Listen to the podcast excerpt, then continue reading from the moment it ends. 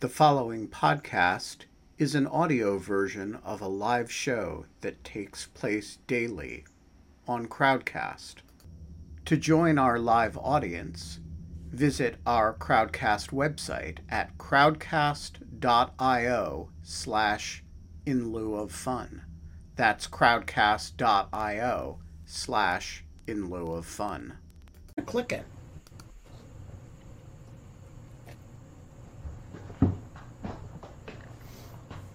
And we're live. It is Wednesday, September 1st, 2021, 5:02 p.m. It is the 11th anniversary of the founding of Lawfare. Woo! Uh, it is You've had the- all kinds of anniversaries. Tammy, Lawfare, this, I interrupted you, but that's a big week for you. You know, I, I'm not that the 11th anniversary of Lawfare is that 29th big a deal, anniversary. but it is the it is the three 364 days before the first anniversary of the final withdrawal from Afghanistan. Um, uh, I'm going to skip at the uh, the uh, John McWhorter profanity uh, uh, uh, grammar point today because it so irritated Kate yesterday. Um, and um, it wasn't irritating. I just was pointing out I had nothing to do with it, and neither did anyone else. It was as as we say as we say in law school. It was a process point, not Yes, a, it was a exactly. Yes, it was a process point meaning, please don't do this again tomorrow. um, it was substantive due process. See what I did there, Scott? I did, I did, Uh, yeah. did. Um, Using it about as correctly as the Supreme Court these days. yeah. So, those of you who voted that I would be, whoa, the one without the dog shirt today, get a special gold star. Those of you who voted that Pete Strzok would show up not in a dog shirt, not in ragtag, uh, you know, bullshit garb, but in formal wear, get a special gold star. There are only four of the former and six of the latter, and I haven't identified anyone who got two gold stars today. We are not allowed to have fun anymore. The Delta variant is raging across the country. Ron DeSantis may be our next president, but we are allowed to have Pete Strzok here to begin plotting the coup against the next uh, uh, horrible people. too soon. too, too- maybe not soon enough. I, too soon, but not soon enough. I don't know what the right answer is there to that. Oh, Pete, welcome back. You're you are among the top vote getters of the Bring Them the Fuck Back uh, for the 500th anniversary, uh, 500th episode celebration. We are in part three of the uh, of our 500th episode. Uh, what do you have to say for yourself? Well, I'm thrilled to be here, Ben. It was uh, appreciate the votes from the uh, Academy, and consequently, my speech is ready to give. But uh, it's good to be here, and I'm glad that it doesn't seem like that long. And I'm impressed that I, when we were first talking, when you started, I remember, I think, telling you there's no way you make it past eight or nine months, and yet here we are, a year and a half And later. as long as there is COVID, there will be in lieu of fun. I'm ready for fun, Ben. I'm ready You're for right. fun. This is like I'm ready for fun too. It, the fun ain't up to me. I just want to uh, say that, like, when this all started 500 episodes ago, as long as there was COVID, it did not seem like that was how that we defined this. Because, like, Rick, what- is that? Is it ever? It's like small. It's here to stay forever. It's like kind of like smallpox pox into like a small radical bunch of people in like outside of LA, like mommy communities decide to stop getting the smallpox and measles vaccines or something like that. No. Yeah.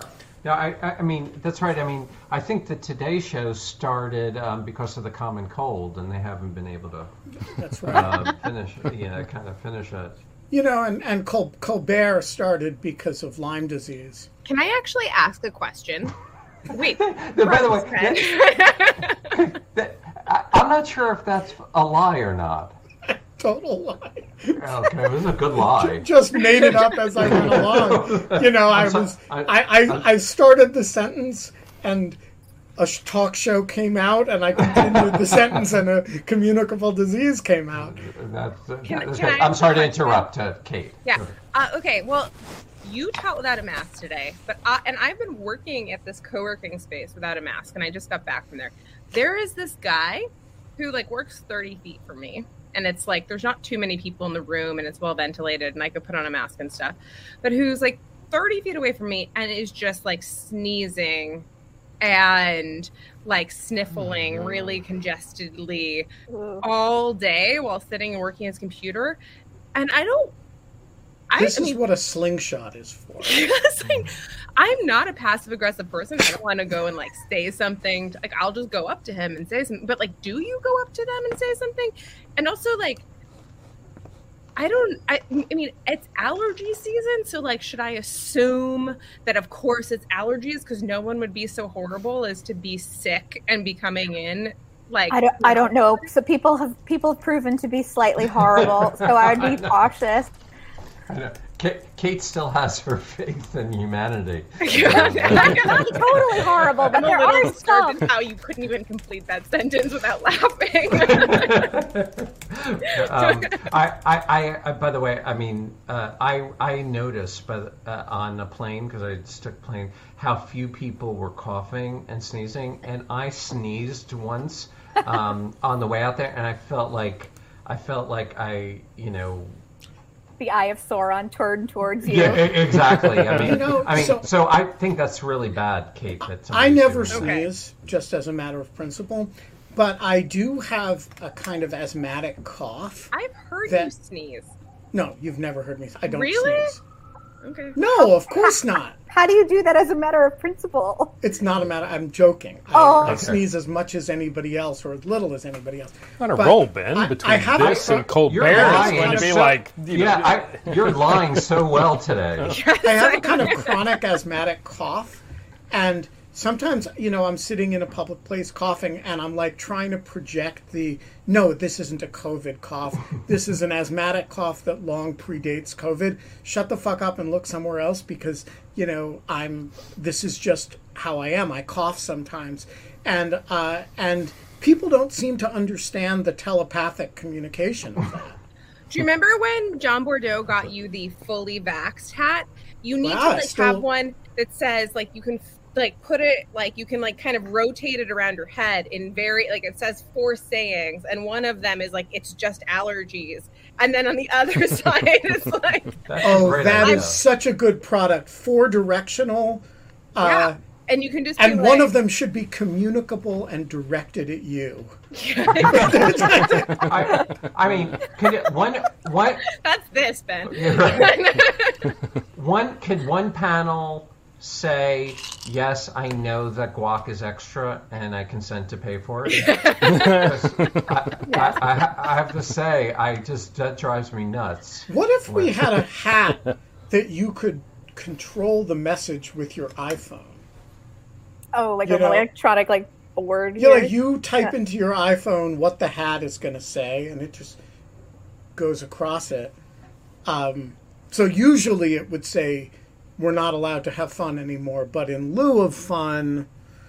Um, but sometimes it would say communicable and directed at you. And sometimes it would say, I really the- want a the guac- T-shirt that says that with my middle finger. I know the guac is, is extra. Like it could what if really you walk say, into like a faculty meeting with like I know the guac is extra Right. going your sign a release, put it on file with the restaurant. Yeah, so- So, Pete, when you were at the FBI Academy, um, did you ever imagine yourself on a show having this kind of highbrow conversation? No, That this never. is why you were doing it? Because Yeah. someday, you know, you'd get fired from the FBI and you'd become a celebrity and you'd be able to hang out with people in dog shirts? From my house because of a pandemic and Right. yeah, no, With a none of this, martini. none of this. Joking about whether or not it's too early or too late to begin the you know the response to the DeSantis administration in 2024. No, no, never. Okay, Never just checking. years. Because Yeah. because if you had planned the whole thing, um, Mm. that would be really impressive. That would be good career Yeah. planning. No, never. And that was the odd thing. I mean, there's there there are people, and I don't know if it's true in every profession. There are occasional agents who would sit there and you would talk to them, whether you're two of their career or you're 20, and they would have everything planned out. You know, I'm going to or I did this to this to this to this to this, and I just I don't understand how anybody progresses through life with such certainty.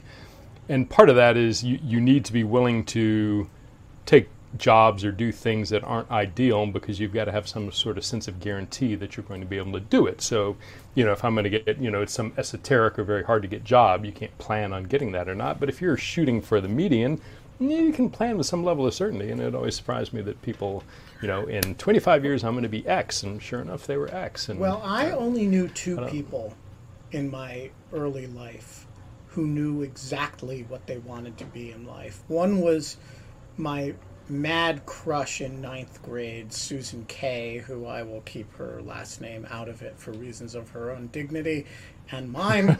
um, uh, and Susan Kay um, uh, uh, knew in ninth grade. This is going to sound super weird, especially to the law professors and students. On, she knew that she wanted to be a patent lawyer and study law at James Madison University which uh, was a place that I had never heard of uh, in ninth grade. Those are attainable things. They are. yes, It was- to my point about the median, not, you know, yes, and I remember the, the odd thing about. And I feel this- badly already because I don't mean to denigrate in any implication or, or other way. Um, so- Susan, so- Susan, Susan, No, Susan Kay. Kay. The closest she, she's never. I think she wouldn't like. sh- She's. I'm sure she's driven by James Madison University. Um, uh, driven by in a car, driven by a sense of motive no, no, no. Driven by. She is, she is a, a homemaker somewhere in Georgia. Uh, she wouldn't know a patent if she tripped over one on the street. How do you know she's a homemaker in Georgia, Ben? That's what Facebook is good for. Um, So uh, interesting. And, and then the other one, which is contrast in this, who I will name because it's such a super cool story, is Leonora Neville. Uh, and Leonora, uh, I met. I love her she was name. a- Her, she was a fr- yes. she was a freshman uh, at Yale, where she was the roommate of uh, a very very close friend of mine, and Leonora, who looks like a uh, a, a Wagnerian uh, heroine, you know, sort of Brunhilde kind of look going. Um, uh, told me the first time we ever met when she was 17 or 18 that she wanted to be a Byzantine historian uh, and do her dissertation about the Crusades. And Leonora Neville is currently a professor of Byzantine history at the University of Wisconsin. We should She's have her written on. a number of books about the Crusades. And um, You have you have a strong both Yale and Wisconsin Yes, you really do. nexus on this show. Well, that's well, actually the Yale the thing is second mo- we haven't had, we should have Leonora on the show. We She should have Should that's like a fascinating uh, yeah, absolutely. Um, Yeah, most people I think idea. are a little bit more like Susan Kay than they who know exactly what they want to do in life. Are a little more It's more really like Susan funny Kay. that you use these examples because I had this best friend, my best friend growing up, like for ended up being for, I don't know, she was like for 20 years, and now we've kind of lost touch, but we're still. Anyways, we were sitting next to each other in sixth grade, in like the first week of sixth grade, and there was some like weird like like standardized exam that they were having us take that was like about what we wanted to do with our careers and everything. And at one point, um, the question was like, when you graduate from college, which is more important for you to do? Um, you know, get a job or get married. And I was like, well, like obviously get a job because how am I going to eat if I haven't like if I can't like meet people and like I haven't eaten anything for like for you know. And Rachel, my best friend, and this is how we met. Like, this is kind of telling that I would pick someone to be my best friend. Like, she put like get married, and she did. She got married before she graduated from Cornell. She met her. She like actually got married to her seventh grade. He was first my seventh grade boyfriend, and then he was her seventh grade boyfriend. But she married him. Like they got married, and that was like they have five kids. They Oh, run wow. a daycare center. That's that's actually high drama in seventh grade. I'm surprised that you stayed in touch with each other after that switch from her or you to her. She he was your boyfriend first, yes. yeah, Robbie Johnson. Have, have you, for, have you forgiven Seventh her? seventh grade romance is a traumatic held big hands. deal. That Oh my god. Yeah. Yeah. That's like- and, and then she That's like she beat stole the boy as a father. That's uh, Yeah. I remember I had this I told this story at their wedding when she was 21 and he was 20 and we were like I couldn't believe they were getting married and I thought it was everyone kind of thought it was a little bit nuts including their parents. And so Um, you son of a bitch! Just ten years ago, No, you were no, holding my hand. No, I no, no, not that. Yeah, I Because that would being- that would be a great wedding speech. No, but I remember being on like the 7th grade trip. You know how you could go on like a music trip? It was like the Mhm. 7th grade music trip like with chorus or whatever and we were like, you know, going to Montreal and I remember her sitting on the edge of the bed in the hotel room they were sharing with like three other girls and her just like crying that she couldn't just marry Robbie right now in 7th grade Oh wow! and that she wanted to like and that she like didn't know how she was going to be able to wait that long and it was just like it's just kind of a it's just like a crazy like i don't know i just i like i love that story I I'm kind sorry, of just her. Yeah. Very it's- it's- sweet. She's- and she they're just- both brilliant people they're really smart Oh, so Like, they, they ended up marrying each other. yeah yeah they married each other from Wow. like, and it's from, like, still everything. Everything's going great, Five happy? kids, they're That's really great i visited wild. them I will That's amazing. That's Yeah, like they're one of in, like, those small reassess town. every. I hmm. interviewed it like I had a job talk when I was on the entry level market in like in one of the town in the town that they live in because they live in like a college town. And I hadn't seen them in 15 years, and it was like no time had passed at all. We had dinner. Their kids were completely insane and running all over the house. And I was just like, "This is great!" Like I don't know, they were. It was really fun. So anyway, Wow. I want to ask everyone, what did you guys all want to be when you were younger? Like, or like the youngest you can remember saying, "I want to do this when I grow up." That's Scott wanted question. to be an inclusive legal positivist. Oh, no, and that was the that was the thing that really, you know, his failure in that regard is really Yeah. one of the things that's yeah, caused defined un- him. Yeah, that, that's that. That explains my anger towards Right. him. I, I, I am. I'm dying to hear what Pete wanted to be. I. The first I think I remember is wanting to do. I loved airplanes, everything about aviation, the idea of being an engineer and working in designing something aerospace related was like that first sense of like this is neat and I would like, you know, to pursue this, to do it. And obviously ended up radically 180 degrees off of that.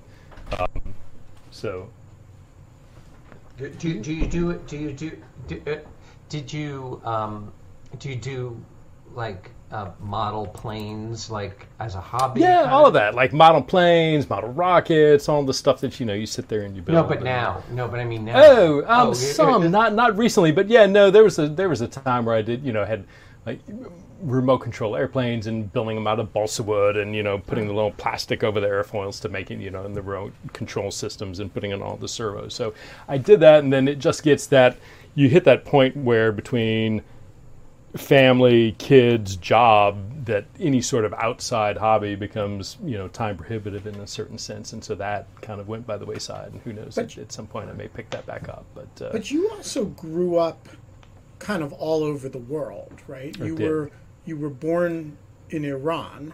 no, born here, born, Born here. here, But yeah, but- no. So my father was in the military, and then uh, we did. We moved all over the place. Spent. He had one tour in Iran in '73 and '74. Um, he retired in '78 when and did uh, development work in the. And so we were in Africa, we were in Haiti. Uh, he went back. We went back to Iran 78, 79 when he was working for Bell Helicopter. But we moved a lot, so there was a lot of just very transient feel to Oh, uh, the whole experience. so your dad, so your dad did work in designing um, flying machines then. He did. I mean, he was an engineer, so some of it was he had worked in Iran with the army, and you know, kind of working with them, and you know, their armed forces, as in the U.S. Army, and then retiring after that, going back and working for Bell Helicopter because there was a lot of, you know, just all everything that we had sold to the Iranian government at the time, and and the, that support, that interaction, he had pursued, um, you know, post army, and figured, you know, that was not what motivated him, not what he found a passion in, and so he went back at his degree at uh, University of Minnesota in public policy, went into development work, and you know spent the the balance of his second career, if you will, kind of doing um, doing that sort of work. So that was he found very fulfilling, and it was interesting. But you know, again, to Ben's point, it was very it varied. We moved, you know, probably I don't know that I lived anywhere for more than 18 months before I went to college. So we Wow. there was a lot of moving around. And how did you end up? So you you were in the army for a while, Mhm. and then you ended up in the bureau. Mhm. What was the what was the trajectory that took you from army to college to bureau? Like, what was the basic career trajectory? Um, if you're allowed to so tell uh, us. yeah, no, it's not. And if you're not allowed to tell us, just make it up. No, yeah, or make it up. Like yes, it was yeah, Colbert and the and the Lion. I've watched- They got me into. I've watched the bureau. You know, I know you can just kind of create a legend on the spot if you need to. No, so I went. I, I was went to Georgetown on an RTC scholarship, so that was great in that it paid for Georgetown, and it was great that it provided a job immediately after graduation. And so, you know, went out, got through Georgetown, went to the 101st Airborne with the Army, spent four years there, which was service commitment. That for the four years of the scholarship, you have four years active duty. Enjoyed it. Would absolutely do the Army again, ten times out of ten. But also, you know, was not as you know, spending a couple of years, by probably the second year, said, okay, this is not what I want to do for a career. You know, it's very fulfilling. It's absolutely something that I would never experience in terms of exposure to work and people that were not something that I otherwise would have. And so the value was extraordinary, but at the same time, it wasn't something I wanted to spend a career doing. And left um, in 1995, left the Army they had just Timmy McVeigh and and uh, Terry Nichols had bombed Oklahoma City. Um, that trial was still underway or getting ready to go, and Congress, looking sort of doing oversight of the FBI, said, "Hey, look, this ca- caught you a little bit unawares. You need to improve your intelligence capability. You need to enhance your analytic base, and so we're going to give you a bunch of money to hire 60 analysts." And so I was sitting in a condo in Boston reading the Washington Post, and there's a little ad saying, you know, the FBI is hiring analysts to do counterterrorism. And I thought, no, that sounds really interesting. So I applied, was accepted. Um, the 60 of us, 30 went to work international terrorism, 30 went to work domestic terrorism, which I did. Uh, realized very quickly that the FBI was, uh, at that time, still is a little bit, but at that time was really, really an agent centric organization and knew that being an agent was just seemed to be fascinating and extraordinary. So applied and was accepted. Went down to Quantico in '98, and there I spent 20 years. Wow. And I know what every member of the audience is thinking right now. At least everyone who knows that you worked on the illegals case. The illegals case being the case that the show The Americans is based on. Oh. Oh wait, Is what? it? Well, I didn't wait. I, I didn't know that. That's wild. I Yeah, had no it's one of idea. Pete's one of Pete's cases. Well, then hold Oh. on. Like back way, way the heck up. Whoa! Whoa! Whoa. What they Oh. said. So I got How all the dog shirts excited. friends? So We're howling for Here- more information. Here's the two-part Dumbledore. question. The two-part question. Uh, uh, have you seen the show?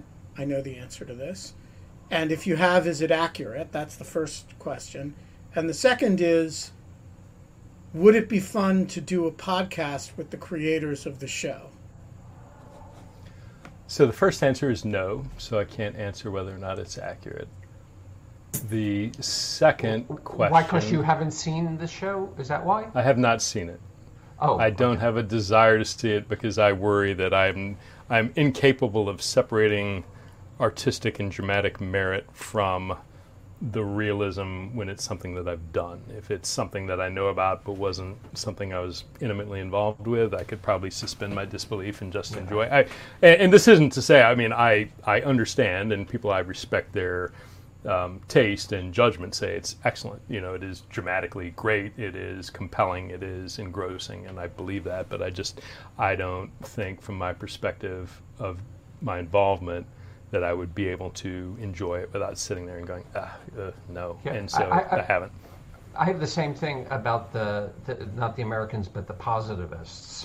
Um, I was going to say, is it Night Court or is it more? What was the show? It was Sy- Cybill Shepherd and uh, and and what's Moon- his name? Moonlighting. Moonlighting. Moonlighting. Yeah, it right. The was same. The same thing. Right. Yeah, no, it's exactly it's exactly the, it's, it's, it's exactly the same thing. Yeah, no, I I, I, I- I would just say that the Americans was I, maybe my favorite show ever, and it, it, incredibly incredibly moving, and I think about it all the time. Um, but I, for the same reason, I can't watch The Chair, which is this Yes. new um, show, um, precisely because like. The joke, of course, is that to be the chair is the worst job you could ever have. Um, and for uh, the show, I know presents it as being like this great achievement when like that's like the worst thing you could be as the chair. Um, but also, I have that sense of like like I know I know what the, what what academia is like, and I feel like I wouldn't enjoy it. For what it's worth, I had the exact same thing with anything related to social media. So like I can't watch like Silicon Valley. Everyone's like, you would think it's so funny. I'm like, no, I wouldn't. Like, like, no, I, no, I would not. Like, or like the Social Network. I'm like, I cannot, I can't. With like, I don't know. Like, yeah. It's funny. I love great journalism shows, and I do like those too. there aren't that many of them. But when journalism is portrayed well, uh, uh, I think it's. I really enjoy watching it. But then again, I've never had one that involves me.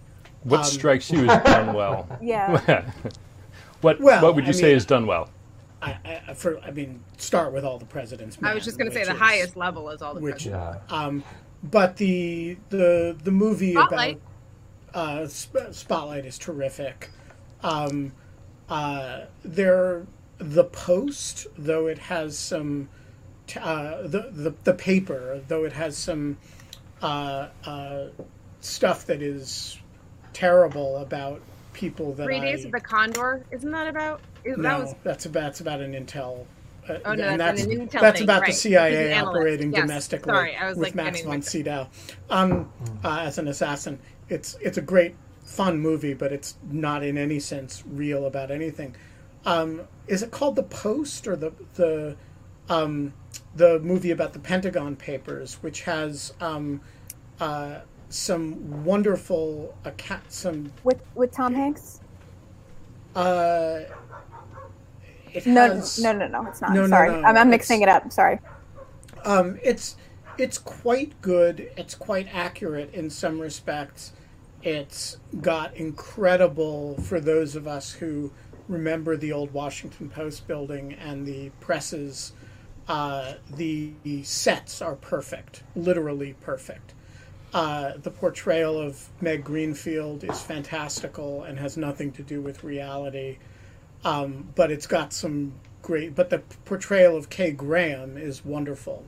Um, What's the movie that? What's the show that Aaron Sorkin did with Jeff? Uh, Jeff, not Jeff Bridges. Um, uh, it was Jeff like Goldblum? No. no, it was like the really over the top. Broadcast news. Wasn't it broadcast Was it news? the one broadcast news? with- Yeah, it Was was that William Hurt? Newsroom, William Hurt? Yeah, No, that William Newsroom. Hurt and Newsroom. Holly Jeff Hunter. Daniels. Hala Jeff Hunter, right? Yeah, some, uh, that was Rich- like nothing like reality, complete garbage. Like I thought it was so bad, but I mean, it was also just like not. I don't think meant to be.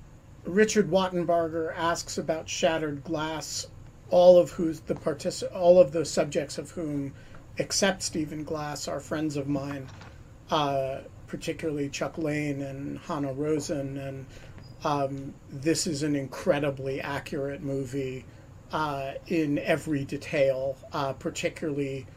Uh, the portrayal of, of the New Republic staff, particularly of Chuck, um, and Chloe Sevigny's uh, uh, hybridization of Hannah and Jonathan Chait. She kind of plays an amalgam of the two. is is really really well done. That is an I mean, that is an excellent movie. Um, and uh, and yes, I think Stephen Glass should be allowed to join the bar in California, uh, which is a long conversation that we should have someday. But uh, yes, he should be allowed to join the bar in California. Um, And then, so to part two of your question, Ben, I don't. A podcast with the creators I I don't know. It it might be. I mean, anybody who takes the time to do the research and produce something like that, I'm sure would be interesting just from the standpoint of how you bridge a something based in reality and make it a compelling drama because that's not easy to do necessarily. I mean, there is a skill to that. Um, so maybe. Do you know them? I don't know them. I don't. Um, I I thought it would be super interesting to have um, to have the. I mean, we could get Anna Chapman too, you know, so we could have an actual American. We could have Uh, Pete Strzok, Uh, and we don't could get have yeah, don't get Anna I- Chapman. Get get get some yeah. I, I, I've, or heard a Maria lot, Boone. I've heard a lot of interviews with them. They're very intelligent, the the showrunners uh, of, of, of the show. Um, uh, it's a really terrific But If you haven't seen the show, I think it would be like they would say something and you'd be like, I haven't seen it. So I, I feel like it wouldn't have that bounce to it. Um, but um, has anything been written about the case that's accurate?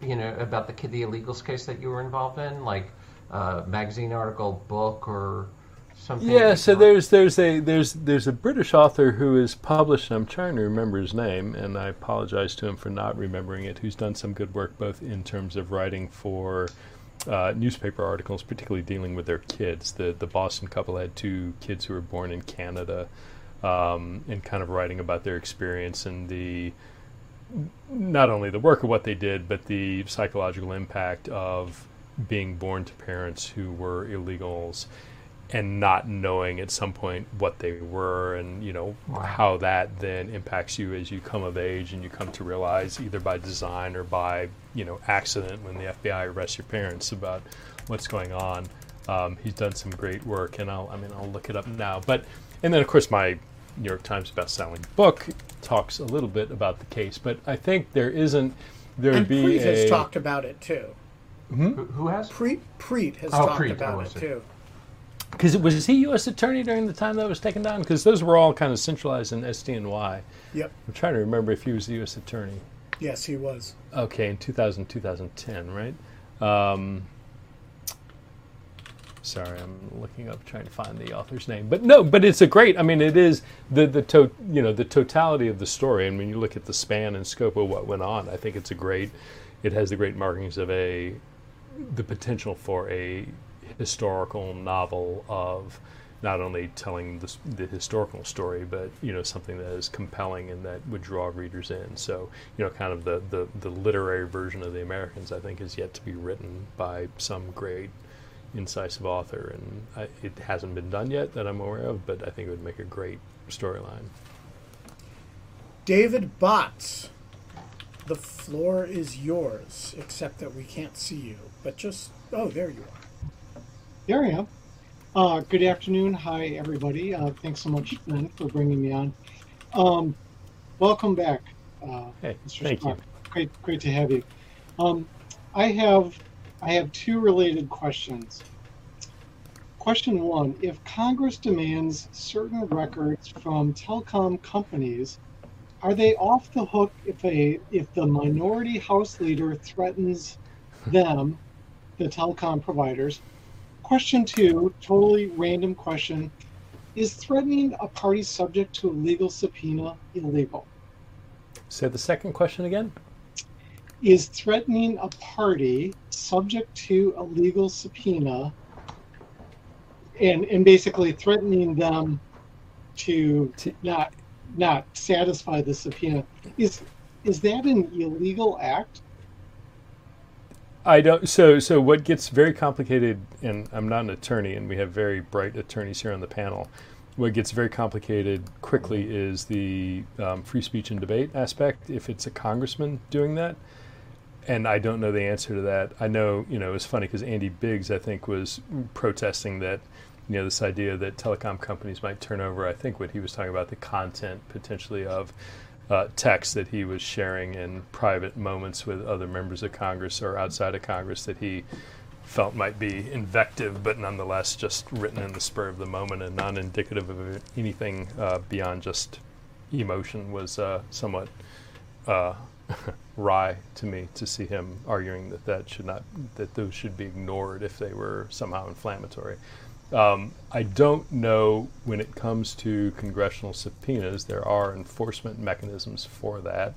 It is an enforcement mechanism that initially comes out, my understanding, and again, I'll defer to you know Kate and uh, um, Scott and, and Ben, that there is both um, within the congressional authorities an ability to enforce those subpoenas, and if they're ignored, they can appeal or somehow call on the um, Article 1 authorities to help enforce those subpoenas. And I don't know the process, but I think what we've seen certainly with the last um, couple of sessions of Congress is a sort of degradation of the power, the authority of congressional subpoenas, and people much more willing to fight uh, to comply or not comply, as the case may be. Um, but I'll I'll stop there because I'm getting way out over my skis in terms of my knowledge and expertise. And now, Scott, Kate, Ben, if you've got any thoughts on that. That's more Ben's wheelhouse than certainly mine. Definitely the answer mine. is the answer is if it's done with specific intent to frustrate a lawfully constituted congressional investigation, I assume it could be an obstruction. Uh, uh, what is it? It's eighteen oh. It's eighteen twelve. Fifth. Uh, 18, 18 USC. Uh, let me fifteen twelve. Um.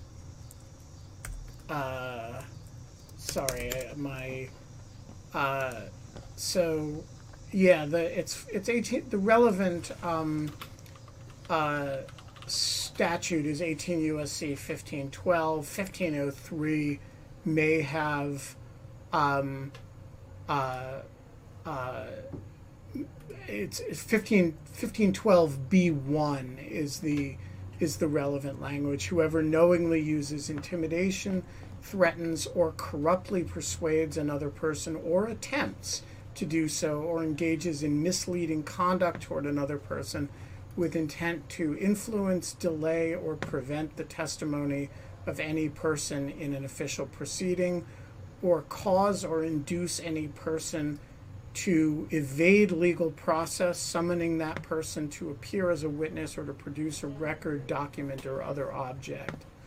Um, so, you know, whether it could meet the terms of that statute, I don't know. Um, uh, the statute is quite broad, um, and I don't know to what extent it does, uh, or, uh, you know, um, the likelihood of its being applied in a situation like this is vanishingly small, frankly. Dr. Doom, your faceless uh, uh, microphone is on. Um, thanks. Um, when when Afghanistan's uh, government and army collapsed, um, Ben's immediate reaction was that it was a moral, it was a shanda, it was a moral shame, a security, a security disaster.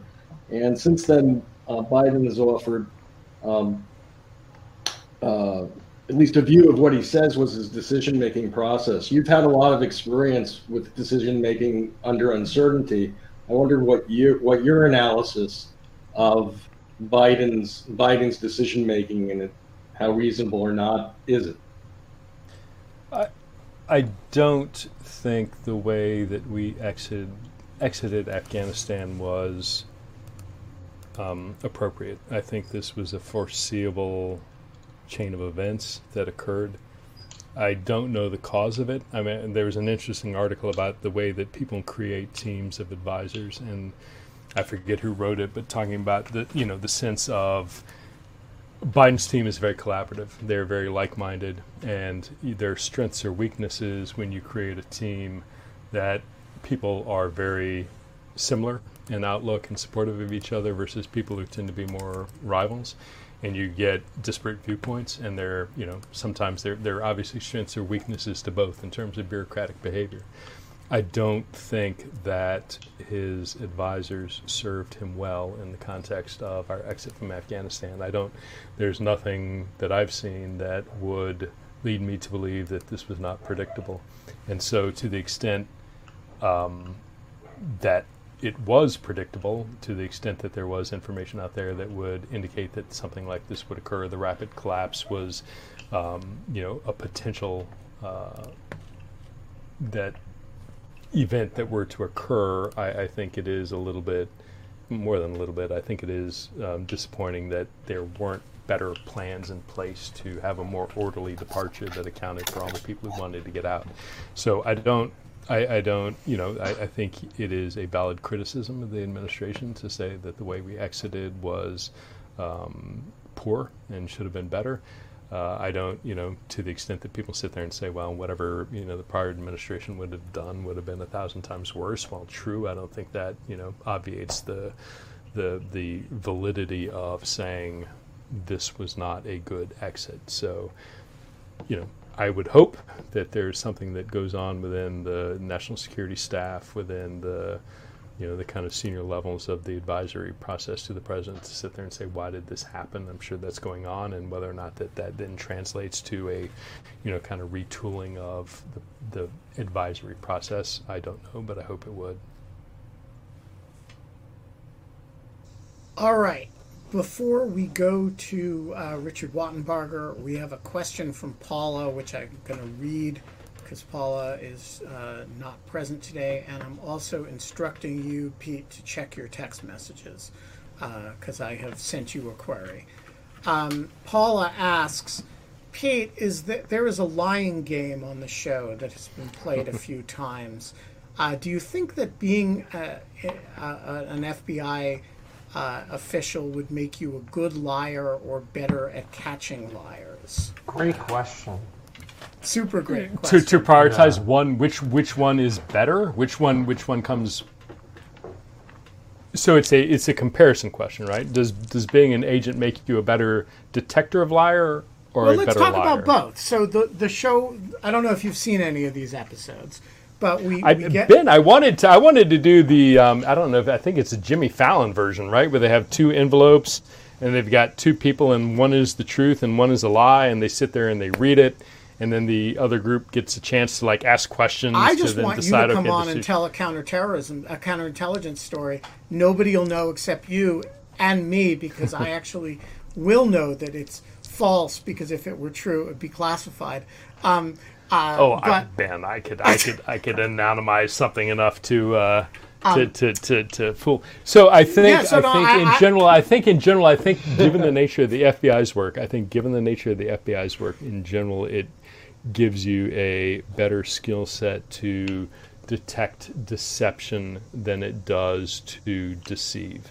That's not to say that there isn't undercover work, that there isn't pretext type scenarios and work where you lie, um, and that that is a skill. Both are skills. Um, you can sit there so, and you know. You, so in other words, if, if when you st- you'd be well positioned to have an instinct about whether Genevieve were lying, but you would not be in a particularly good position to deceive Genevieve if you were lying.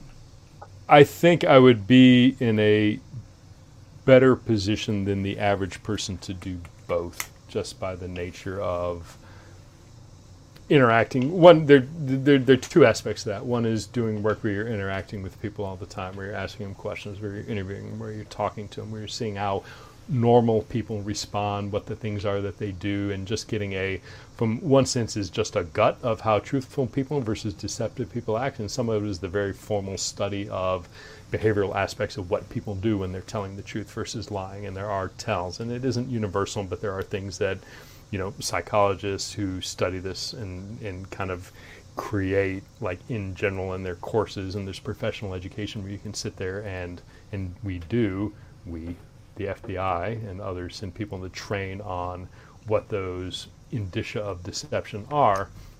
And so that's on the one hand. On the other hand, there is work that the FBI does, and it's not nearly as much as like a CIA officer would do, where you're going out and you're essentially presenting yourself as something other than what you are, or a scenario other than what it is. And those things come together, right? So if I'm studying and I know that if somebody's being deceptive or avoiding something, if they tend to cover their mouth, or if they repeat the question, or if they look in a different direction than they do than if they're telling the truth and staring at you. I know that if I'm looking for that and somebody's deceiving me, that I'm looking for those things, that if I'm lying to you, I'm not going to cover my mouth or look away, that I'm consciously going to just try and be very open, hold my, my body language is open. So those, those things come together in a way that is both, I mean, you know, I don't want to ascribe any sort of moral qualification to it, whether it's good or bad, but there is a, there's a both a science and an art to it. Behavior is but what not- it is. I mean, But not to put too fine a point on it. Let's say you were, and this is about Paula's question, not about anything else. Let's say you were talking to, you know, a senior government official, and uh, and and he showed new n- in a new workplace. and he showed no indicia of lying at all, even though you knew that the information he was giving you was incorrect. And actually, you knew that he knew that the information he was giving you was correct, because just hypothetically speaking, for a moment, um, uh, he would be aware that there would be uh, a transcript that was available to you of a phone call he'd had with a Russian diplomat. Just hypothetically speaking, and this is all course. about Paula's question, not about anything else. Uh, The fact that there's no indicia of lying, and that you may write that in a memo, like, hey, no indicia of deception here, doesn't mean you believe he wasn't lying. It might mean, in fact, that you believe he was just really good at it. Yeah, no, that's absolutely right. And, and the, Does the anyone have question. any idea what you're talking? I don't have. I lost you. I am sure, I am sure that Tom McGuckin like, in the audience I know- knows that's 'cause I- exactly Look, so this, so what this I'm is no, talking no, no, no. about. But this But, is like no, this is like one of those. fun for all of us. So, so no, but this is when, when I mean, this is what makes this sort of work This is all about fascinating. and Paula's what I just question, don't, Kate. No, but like, and when you think about like again, what what the, the the study of people and human nature and human interaction, when somebody does not tell you the truth, th- th- there are a number of different reasons that might happen. Right? One is they might be conscious and deliberately aware of the fact that they're not telling you the truth and that they are trying to lie and conceal that and maybe they're good at it or maybe they're horrible at it. And that tells you a bunch of things about their sense of their upbringing their sense of morality about lying or not their sense of ability to feel guilt their sense of shame or not. And that's just in that one little category. There's a huge path in the middle of why somebody might lie and not entire or not tell the truth but not really be aware of why they're doing that or even you know even know that they're doing that. Is it because they're ashamed of it? Is it because they've convinced themselves otherwise that they're in some sort of state of denial? And you can sit there and i'm not a psychiatrist. I'm not i haven't studied psychology beyond professional development type courses. But that sort of human interaction you know every day you interact with people who aren't telling you the complete truth. And that's just the the outgrowth of our societal interaction that is accepted social interaction. And so when you sit there and you see somebody in a very high stakes scenario in a very consequential interview who is telling you something or not telling you something that is going to have a direct and immediate impact on their employment their criminal exposure you know there are a thousand reasons why you sit there and say okay this doesn't make sense. Why did they do it you know, and then setting aside any like the extreme things, you know, are they drunk? Are they under the influence of drugs? Are they mentally unwell? Do they have some sort of condition that's preventing them from understanding what the truth is, which is a whole separate, you know, kind of category that you can't exclude. But it is a fascinating thing that people know when you're talking to them. If I'm sitting there and I'm I'm projecting too, I'm talking directly, I'm being very open with my hands, I'm looking straight at you, I am speaking with conviction, I am speaking in a way that are short and direct and full of facts and not ambiguous. Our natural instinct over millennia developed in interacting with other people. When you hear that, you say, I believe that person. Mm-hmm. And politicians, whether or not they, you know, know it or not, that is something that they do. Good ones do very well. It is something that people, when you can, you can both have that instinctually, you can also know that and develop it. And so, you know, when you're sitting across from somebody and they're telling you something that you know isn't true, all those questions come up, and the confounding thing is, in certain scenarios, the fact of the telling of an untruth when it makes no sense in the context is particularly um, confounding. And in some cases, in a hypothetical scenario you presented, is still confounding to this day. And I don't, the more I see, um, you can look at people after the fact and see what they say and do and that informs your opinion of what might have been going on internally um, about their statements in terms of their understanding of the truth and reality.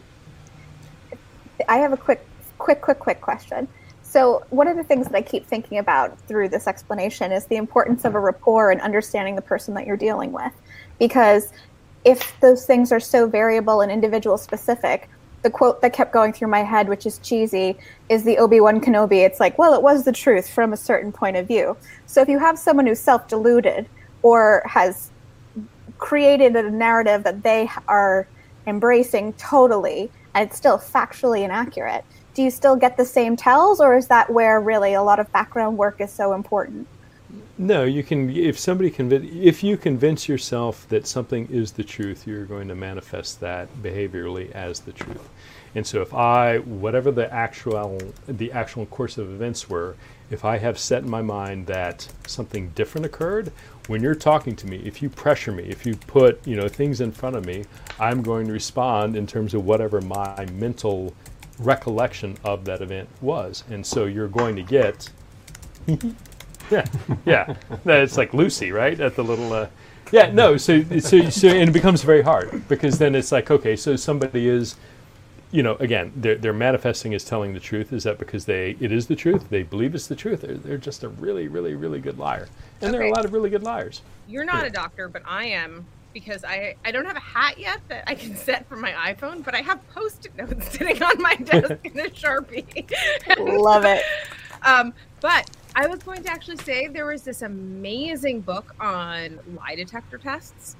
Um, that was basically uh, that there was a I think it, uh, it was maybe it was a Radiolab or I don't remember what it was exactly, but it was basically all about a guy who had developed a foolproof way of getting through lie detector tests, basically because you could control certain aspects of the readings by clenching certain muscles at certain times. And so it would like artificially elevate your blood pressure, like just a little bit, so that it would have like a different reading so that you could just like like just no matter what you were kind of were doing, you could do that. But the other thing that is really true is what you just said and what kind of Genevieve says, which is that if you truly believe that what you're doing or what you're saying is the truth, that you will not have any of the tells of anything. So one of the best ways they say to like to lie is to basically create a fiction and recite the story over and over and over to yourself and kind of walk yourself all the way through it and imagine it. Or like you know, like an alibi. Or to like basically take a story that you already know and to use it as like a way of of kind of so this is why I could never do the sh- the RLI show because I just I don't know I don't really want to do any of those things and like I'm not sure I could. Yeah, no, I mean, like the the, the a polygraph is not. There's a I don't want. The polygraph is a tool. It's not a end all be all of whether or not somebody's telling the truth or not telling the truth. It is sitting there and it's measuring how much you're sweating. It's sitting there measuring your respiration rate. It's sitting there measuring your heart rate. Most people who are not sociopaths, most people who are raised with a sense of moral right and wrong, if they lie, if they're confronted with a lie, are going to have some sort of physiological response. They are going to imperceptibly sweat more, or have their heart rate change, or have their respiration change. And in the hands of a skilled polygrapher, that is an extraordinary tool. That if I'm sitting and I'm talking to you, I'm interviewing you, and I see a slight change that is different, I use that as a cue, another little bit of information that I can use as I'm interviewing you. It isn't the sort of thing where you're sitting in the polygraph, it's like, oh, that's a lie, oh, that's truth. That's not the case. So, you know, I don't want to get into a, uh, a discussion of how to, you know, beat the poly, um, but there are, it is it is designed with the idea that most people are raised in a sort of standardized normative experience of right and wrong and responses to shame and guilt. And if you get either people who don't have that, you know, culturally, the really interesting thing when you look at polygraphs, when you look at polygraphers and, you know, we're saying, hey, we want to go, and it happens especially with other members of the intelligence community, we want to go polygraph an asset who is an American who came from this culture or that culture overseas. If you have a different experience of what guilt is or what sort of the response to lying is, it's an entirely different skill set. Because so, you would just get know- just have just as big a physiological response to like maybe but, but, like but, something that's but not, not, but but but in the Western Judeo-Christian experience, if you lie, that wouldn't that shame uh, that that is guilt, accompanied by a certain response, which isn't necessarily shared by different cultures. And so when you sit there and you say, "Hey, did you do something?" and the person says, "No, I didn't," depending on the different culture, you're going to get a different set of responses, and so you get it is it, it's it's very much a it's it's a really interesting. you just interesting gave me one more bullet for point, and my why lie detectors are bullshit. Uh, They're not like bull- PowerPoint. Lie You know, detectors lie are a detector- powerful investigative tool, but they are not a truth-telling device. Their their most powerful element is that people confess all kinds of things out of fear of them. Um, Fear and people want to confess. People want to confess. You want to clear your conscience. At least, again, in a Judeo-Christian Western aspect of that, you want. I mean, that's why you know Catholics go to confession. You want why people go and you want to unload your wrongdoing. You want to talk about it. You want to assuage your guilt. You want to share that. You want to unload that burden. And so if you get over that hump, somehow suspend that disbelief, or I can sit there and tell you, trust me, unload on me, you're not going to go get the death penalty. That catharsis of sharing is part of that interview process and the confession that gets that that, that is that good interviewers uh, will will accomplish or try to accomplish. Richard Wattenbarger, you are n- you, you are not going to get the death penalty. So unload on us, and Okay. uh, and Hold on, uh, what the is it? floor is Scott yours. ha- was going to say something really quickly. oh, no, sorry. No, no, go no, ahead, no, Scott. Go, no, no, no, no, no. Go ahead. Go ahead, Richard. Thank you. Uh, Oh, Sorry. thank you. Uh, uh, well, this question is a lie. Um, so, um, Pete, when you went to the FBI, when you, when you got there, you're young, green, and you, uh, and you know everything's new to you. What did you What did you encounter that like, kind of that um, surprised you? Is that like I would never associate this with the FBI, or was everything pretty much as you expected? Were there was there anything that blew you away? Like, uh,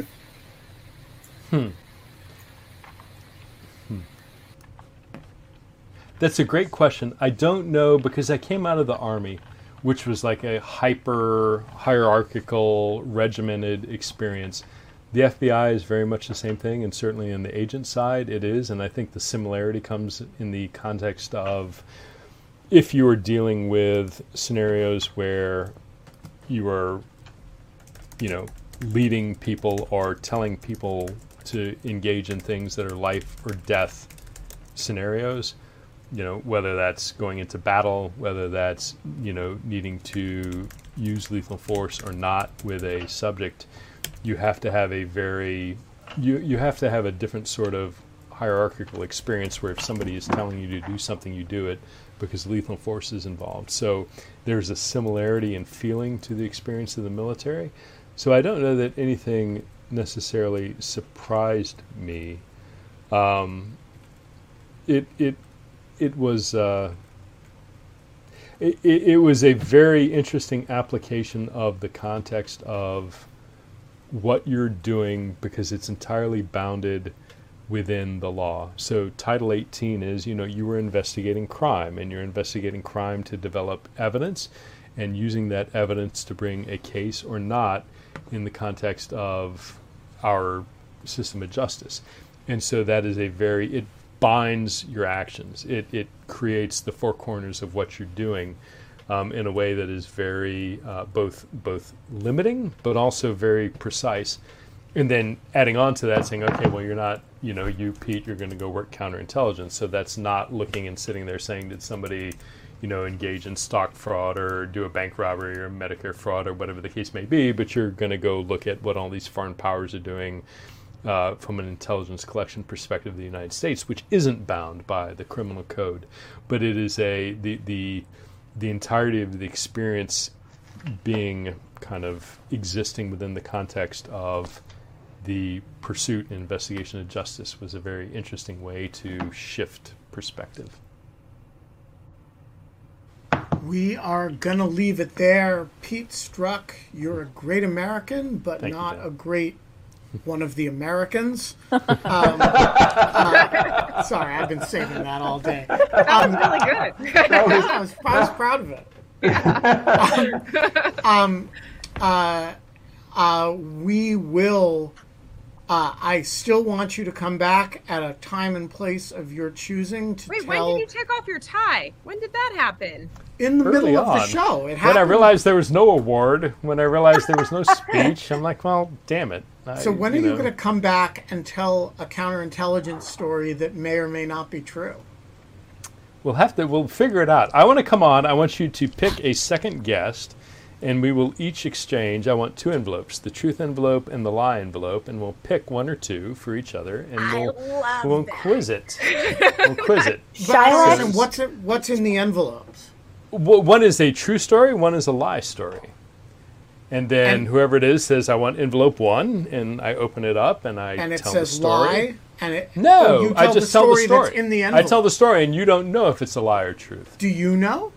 Of course, I know. How do you know? Because you're just telling the story that's in the envelope. You Because I've written, because I'm writing the envelope about my stories. Oh, one of which oh, is so a each one of which is a true one of which is a true story about Pete. One of which is a fake story about Pete. Shailesh And we said sit there- earlier to do it with John Cipher. Ooh. Oh, John's such a CIA, liar, CIA though. versus FBI. So yeah, who you you should do it with? Uh, uh, uh, would you want to do it with with a CIA person or an FBI? I'll do, it, another I'll FBI do it with a? CIA person. I'll do it with a random academic. I'll do it with somebody who you know is a media personality. Somebody who went to jail. Whatever. You let me. That can be the entire No, but week. it's it's it's uh, no. My, my batting average would be like embarrassingly horrible. So Wow, we're gonna have to do this. Struck by the truth. absolutely. But Ah. before, before that, we have tomorrow's guest, uh, Lisa Page, and Friday's guest, Ada Palmer, finishing up the 500th episode. All that'll start 22 hours and 56 minutes from now. And until then, KK, We don't have fun anymore, but we can have very cheap psychiatric help. Five cents. Five cents. just if you Five just cents. DM me, just DM me. we'll see